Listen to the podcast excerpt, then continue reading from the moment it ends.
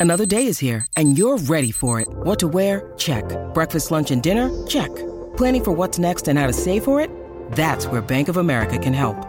For your financial to-dos, Bank of America has experts ready to help get you closer to your goals. Get started at one of our local financial centers or 24-7 in our mobile banking app. Find a location near you at bankofamerica.com slash talk to us. What would you like the power to do? Mobile banking requires downloading the app and is only available for select devices. Message and data rates may apply. Bank of America and a member FDIC. When you need mealtime inspiration, it's worth shopping Kroger, where you'll find over 30,000 mouthwatering choices that excite your inner foodie. And no matter what tasty choice you make, you'll enjoy our everyday low prices, plus extra ways to save, like digital coupons worth over $600 each week. You can also save up to $1 off per gallon at the pump with fuel points. More savings and more inspiring flavors make shopping Kroger worth it every time. Kroger, fresh for everyone. Fuel restrictions apply. Welcome to the New Books Network. Confounding, exhilarating, and contagious. Emotions matter, and so does applying emotional intelligence. Welcome to Dan Hill's EQ Spotlight, the podcast where emotions rule. Whatever the topic, how do hearts and minds collide? Find out with your host, a college professor turned globe-trotting EQ entrepreneur. His mission? Each week, Dan joins prominent authors in decoding how emotions drive outcomes and make people tick. Now, on to the show. Hello, everyone, and thank you for joining me for the 76th episode of my podcast, Dan Hill's EQ Spotlight. The series appears here on the New Books Network, which has as its motto, sharing knowledge so people can thrive. Today's topic is the Pale, Male, and Stale Guide to Championing Diversity at Work.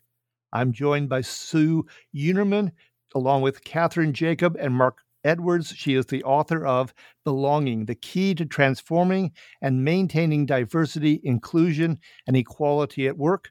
The publisher is Bloomsbury Business.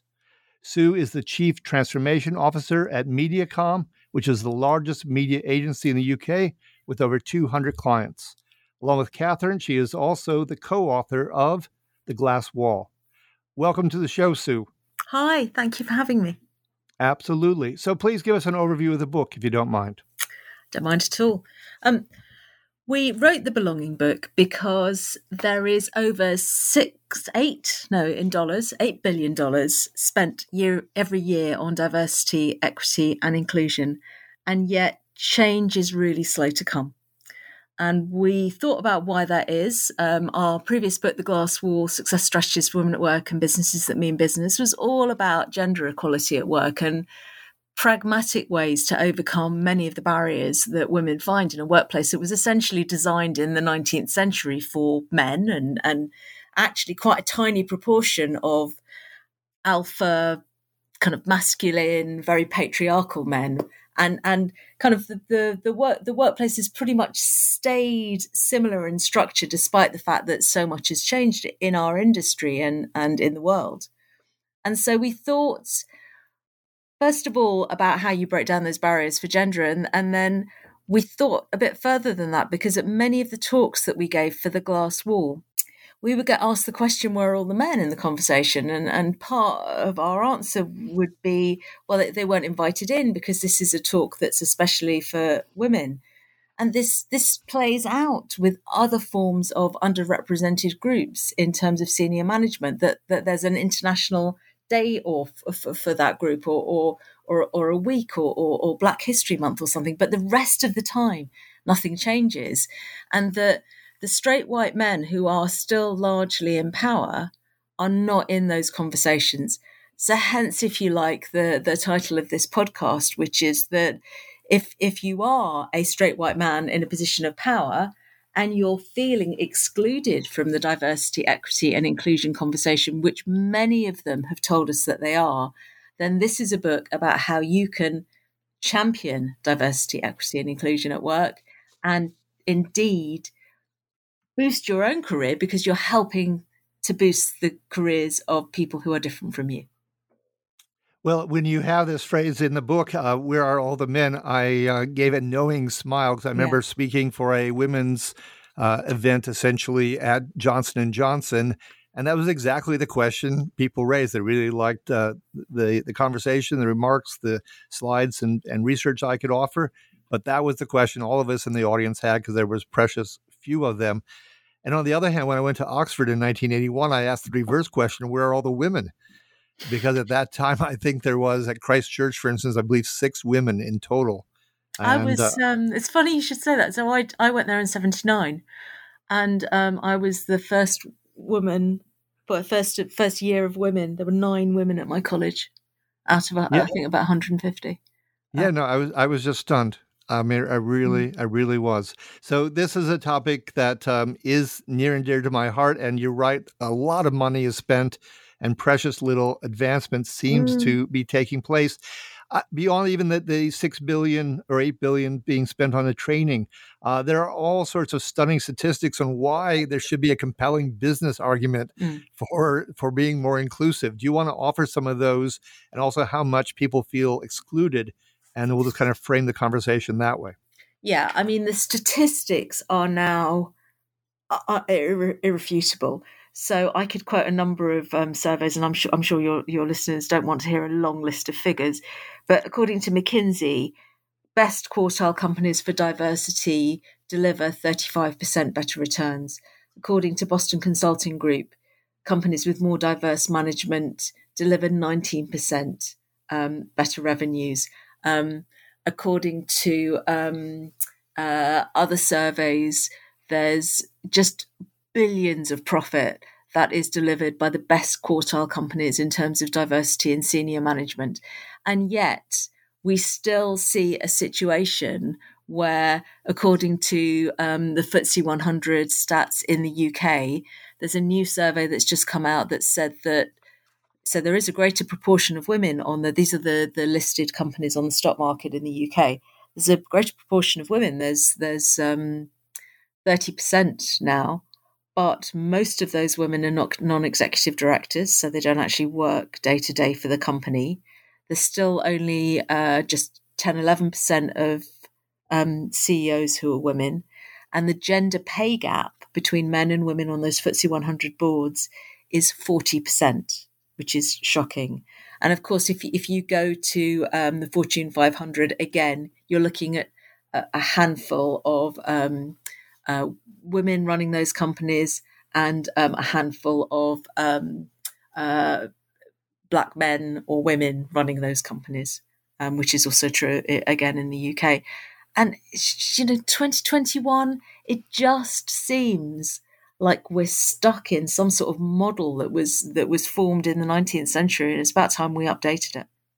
Oh absolutely. I mean i love the comment in the book where you said it's as if the predominant culture of business has remained analog in a digital world. Yeah. I mean it is just incredibly backward. I remember coming into the workforce from academia in the mid 80s and just being stunned by the lack of progress. I one point because I can type quickly, I was mm. just to just to make, you know, rent while looking for a job, I was being what we call in America still unfortunately a Kelly girl mm. and I was going out as a temp and I get to an office setting and all the men have glass enclosed offices and in the middle is the typing pool. Mm. And I said, is that, is that when you joined the ad- advertising industry? um, well, I was coming from academia, and eventually yeah. I went back to academia for a bit, and then I went to corporate America, uh, vis-a-vis uh, uh, actually being in state government for a bit. Which, right. So I've had a lot of different exposures. That mm-hmm. was just, uh, yeah, dealing in corporate life. But uh, you know, I I went into that scene. and I went, I saw this in in movies from the 1950s. Yeah. You know, from Madison Avenue, etc., and never thought it'd still be around 30 years later and now we're another 30 plus years beyond that. And you know it's certainly gotten better but it hasn't remarkably gotten better in all sorts of ways. So one thing is you know it seems like these leaders will accept at least that they need innovation because with digitization uh, with globalization et cetera they know technology they know they need to move forward.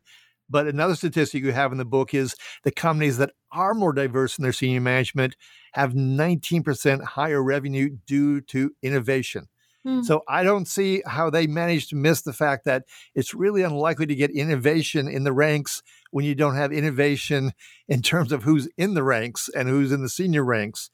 Mm. Have you brought that particular tangent up to executives? How can they possibly defend themselves? I think it's interesting, isn't it? Because um, uh, we have seen changes. So you and I probably joined the workforce about about the same time. I, I know it wasn't advertising. Obviously, it was advertising for me. And again, that we've seen changes in the sense that there's now some women who have um, senior roles, and there's less of an assumption that if you're uh, wearing a skirt, then you're going to be in the typing pool, partly because there aren't any typing pools. Um, so we've seen some change, but we haven't seen enough change. And I genuinely think that there are very few other things that you could point out those revenue increases for and not get actual change. You know, if I if I explain to somebody that if they um, made some other change, they'd drive 35% better revenues, then they'd probably sort it out within months. Now that just hasn't happened for diversity um, and inclusion. And I think that's where the belonging point comes in.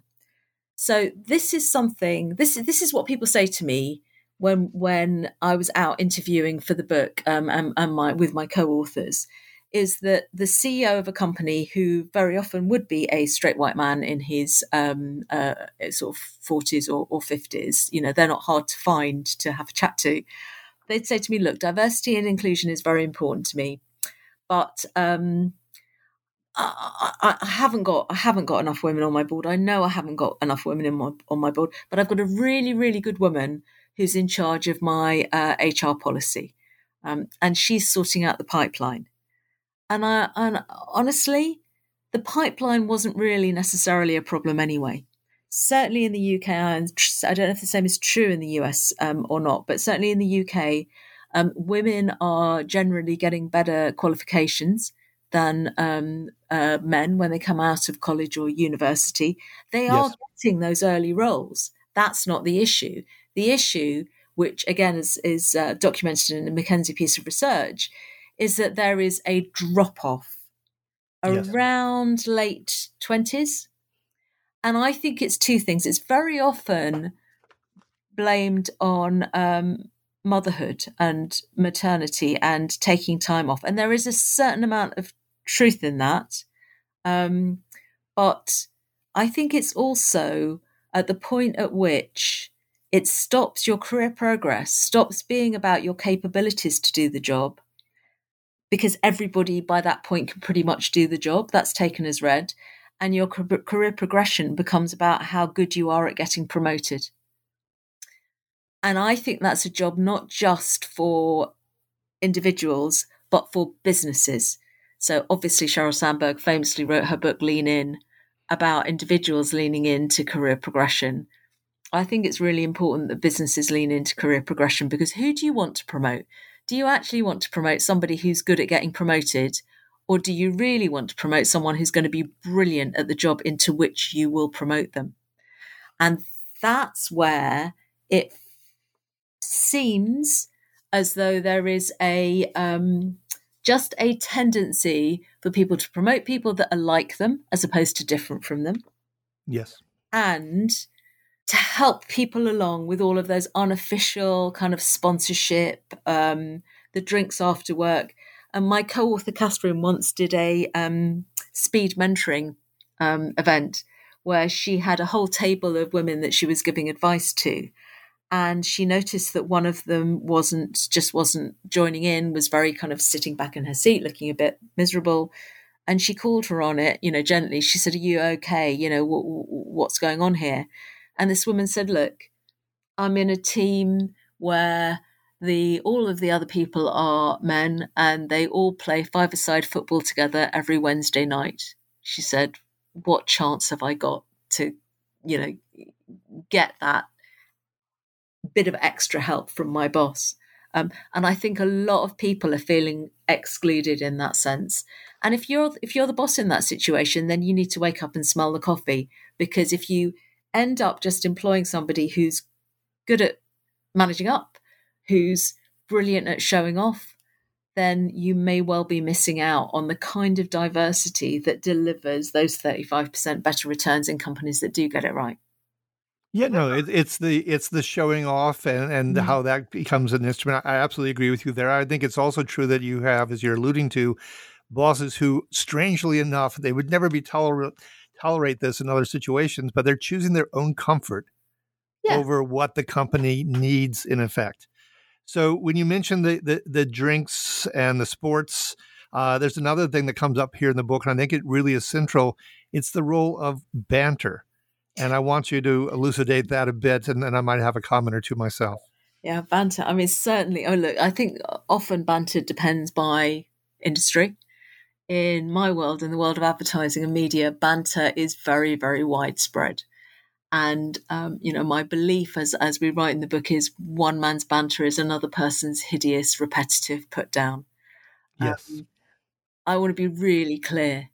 If you are more senior than the people you are bantering with, that is not banter, right? If they can't take you on on it, if they can't tell you that they find it, you know, offensive because they're worried about their job, then that's not banter that's going on. I, I actually um, once had a, a chat with uh, a, a, a CEO who said to me they'd, they'd read something I'd said and they and they said, look, I just want to be clear with you, Sue. I checked for the girls that work for me and they think my jokes are very funny. And I said, Yeah. can we just roll this back a second? You, the boss, checked with the women, not the girls, who work for Yes. you, whose roles are dependent on your um, approval, whose pay rises are dependent on your endorsement, whether they find you, the boss's jokes, funny. And they went, yeah. Should we just rethink that? And I think, um, honestly, there's lots of ways of dealing with banter, which we which we deal with in the book.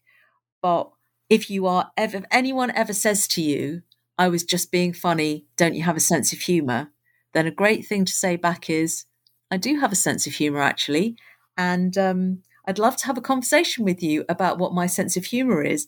That's not the conversation that we're having here. The conversation we're having here is something that you've said that I think has upset people. Uh, no, in fact, I that's very pointed for me because I remember being at a Christmas party and someone made a piece of banter which was not kind-hearted whatsoever on Mm. on the holiday, no less. And then when I didn't manage to laugh at what wasn't funny, they said, "Don't you have a sense of humor?" Yeah, yeah. And uh, so what you just said really rings strongly for me. And I remember being uh, joining a cons- consulting firm at one point and went out and it's all guys including the the leader of the group, the president, and uh, the banter was very sexist. Mm.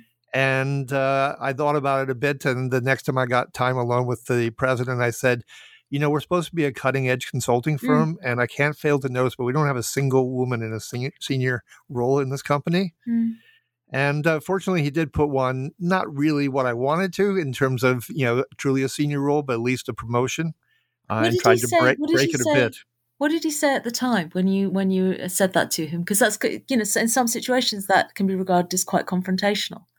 Um, yes, I, I I gulped probably a little bit as I did it because I'd been at the company less Yeah. than three weeks, but I could always see the patterns.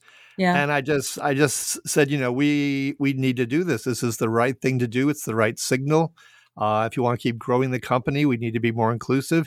He really he did do the the step, but he didn't really take me on in the conversation. Mm. Uh, he just kind of he ducked his head a bit, didn't make eye contact, Mm. And you know, kind of shook his head a little bit. You know, kind of a nod, kind of a not a nod, both at the same time. Uh, I, I really was surprised when he did offer at least the somewhat token promotion, uh, but at least it was start. something. and you made Yeah, a it's a- difference, right? You made a difference. Yeah, well, I was determined to because Mm. th- this whole thing about you know it is the sports and it is the drinks. I can remember Mm. and, and I'm being confessional here, but uh, being out on an occasion where uh, we were speakers for a conference and there was only one woman who was in the group, and someone started basically seemingly condoning date rape, and I, I couldn't believe my Mm. ears. She was, you know, understandably weirdly uncomfortable, and I Mm. was uncomfortable, and I thought, how could I actually address this? And finally, I cited Abraham Lincoln, who said, "If you want to know the, the character of a man's soul, give him power." And the guy apologized. He actually apologized. I, I never directly called him out with giving the Yeah. quote. I just kind of said it out into the into the air across the table. But he, he apologized and changed, and the evening went along on another better route. So I'd like to think there's some opportunities for this, but it brings up another term in your book, which I think is really important, which is the glass slipper problem. And I wanted you to Mm. let us know what that involves because I think, again, it really gets to this lack of comfort and then some people Mm. choosing their comfort over what the company needs. And this is about covering covering who you really are. So the Yeah. reason it's called the glass slipper syndrome is that the true, the true, the original, the true story of Cinderella is a lot more bloodthirsty than the Disney version. And in the original um, Brothers Grimm version, the ugly sisters, when they're trying to squeeze their feet into um, Cinderella's glass slipper so that they can pretend that they're her and marry the prince, they cut bits of their feet off and their toes off in order to um, fit into the slipper. And um, he knows it's not Cinderella's foot because of the blood that's gushing from it, which is a very kind of graphic idea. And the idea of this is all of the effort that people go to to cover who they really are at work. And this, again, isn't just about gender. In fact, that we know from a Deloitte study that over 40% of straight white men feel as though they have to cover at work. And it's a huge, huge effort. So this is about going out of your way not to be authentic, to fit in with your boss. And there might be a whole area, series of areas where where that's the case. So in some cases, um, it could be people who are um, uh, not the same sexuality as the rest of the people that they work with, and are just d- d- d- don't don't feel comfortable in expressing who they really are, but are just fitting in the whole time. So when it comes to questions about, you know, what they're doing at the weekends or, or, or, they're feeling they feel awkward about about the answers because they haven't felt comfortable enough to to share their situation it could be um, to do with class it could be to do with money. So um, uh, there is a big assumption for example that everybody's going to in, in advertising that everybody's well, back when in the days when we could travel which hopefully will come again that you know people would go on skiing holidays. And one organization that I spoke to, she said that um, the uh, they decided to do fancy dress for their Christmas party, and the invite had gone out to the whole company, and it said fancy dress, uh, you know, uh, for, for a ski slope for Aspen. And she said she was horrified by this because, of course, ski outfits are really expensive. So unless you have one that you could wear for this kind of occasion, um, you certainly wouldn't go out and, and buy one for a work fancy dress party. And she said whoever had put together the invite had just automatically assumed that everybody went on a skiing holiday, which of course you're not. It isn't the case. Yeah. No. Well, first of all, go to go back to the fairy tale. Yes, they don't call them the, the brothers Grimm. No. You know, for for no reason. Uh, it's, a, it's a good fit. But yes, I mean, just like with innovation, and it's obviously if you have more innovation in how you hire and promote, that seemingly that should go together. The Yeah. idea that you're going to attract talent, that you're going to retain talent, that you're going to empower talent, and yet people are going around feeling uncomfortable in the workplace that they don't fit in. I think Just one as- of the I think yeah. one of the worst ideas, one of the worst ideas that's been floating around in work is this idea of cultural fit. Because that's that's where that goes, right? Cultural culture fit means we're all the same sort of person. And I don't know if you remember um, that movie with uh, Vince. I think is it Vince Vaughn, the the intern, that's about a big digital company, and they take on a whole set of interns. And you know, Vince Vaughn. You know, spoiler alert for anyone who hasn't seen the movie. He does get the job in the end, but he's the most not the most obvious candidate. But it comes down to between him and another candidate, and the uh, and the dis- deciding people, the deciding committee go, well, they're both good candidates. The other one's a bit stronger. But, you know, if we got stuck in an airport for 24 hours, who would we rather hang out with? This chap or or the other chap? And they all go, oh, well, you know, it's got it's got to be the Vince Vaughn character. And, you know, the hero gets the job. But in truth, if you're deciding who to have in your team on the basis of who you feel comfortable be, sort of being stuck in an airport for 24 hours, you're not doing a good enough job. You know you need to hire for diversity. You need to hire for difference. And one of the things that i think has helped mediacom the company i work for remain strong and, and grow so much in in the years that i've been working there is that we've always had a lot of diversity in terms of senior management not just in terms of types of people but in terms of how we think and introverts and extroverts and and you know different kinds of backgrounds and sometimes people say to me you know sue what do you need to do to get on the the you know the the top management at uh, Mediacom? And I say, you know what? What we generally are looking for is someone who's going to add to our playlist, not just duplicate it. Um, Dan, I used to say record collection, but now I say playlist. People don't know what I mean when I say record collection. Sure. But you know No, what no. I mean? It's, it's, it's, it's add, add, add something different that I'm going to love. Don't just play the same old tunes.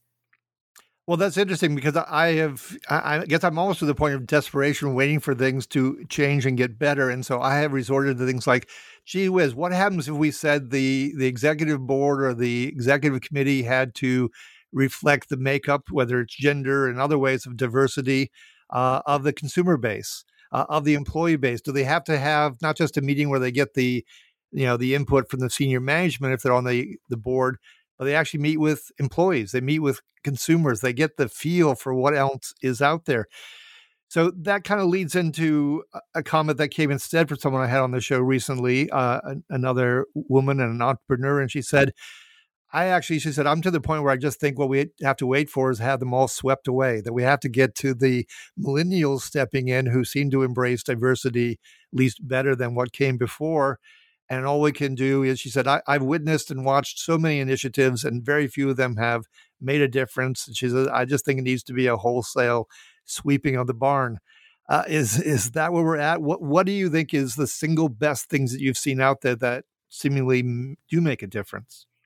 First of all, I, I, I don't think waiting for another generation to come in is, is going to work. I mean, I've been in the workforce since the 1980s. When I joined the workforce, my first boss was a woman, uh, and there was a woman prime minister at the time. Um, I thought, sure, every other company will soon have a woman as a boss. Why not? And of course, that absolutely hasn't happened.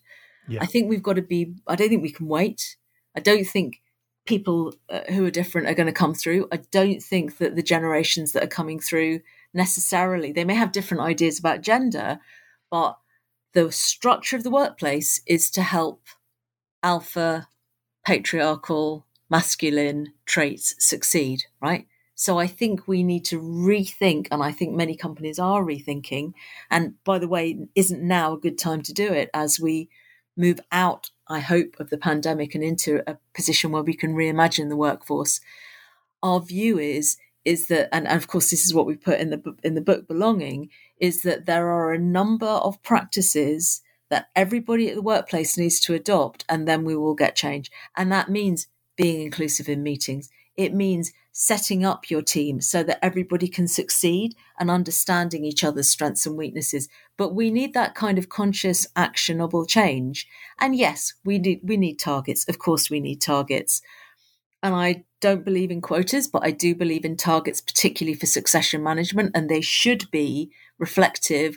And, and certainly at Mediacom in the UK, we say not just of the UK overall, but of the city. We have five regional offices. We say they should be representative of the cities in which um, those offices are. So our London um, uh, diversity target is based on London, not on the UK overall as a whole. Those are super important, but it's how we all behave at work. And one of the biggest things that we say is that everybody needs to lead on this. Don't wait for the boss or the head of HR, however brilliant they are, or the company to change things. You change things just like you have been down, you know, clearly throughout your career.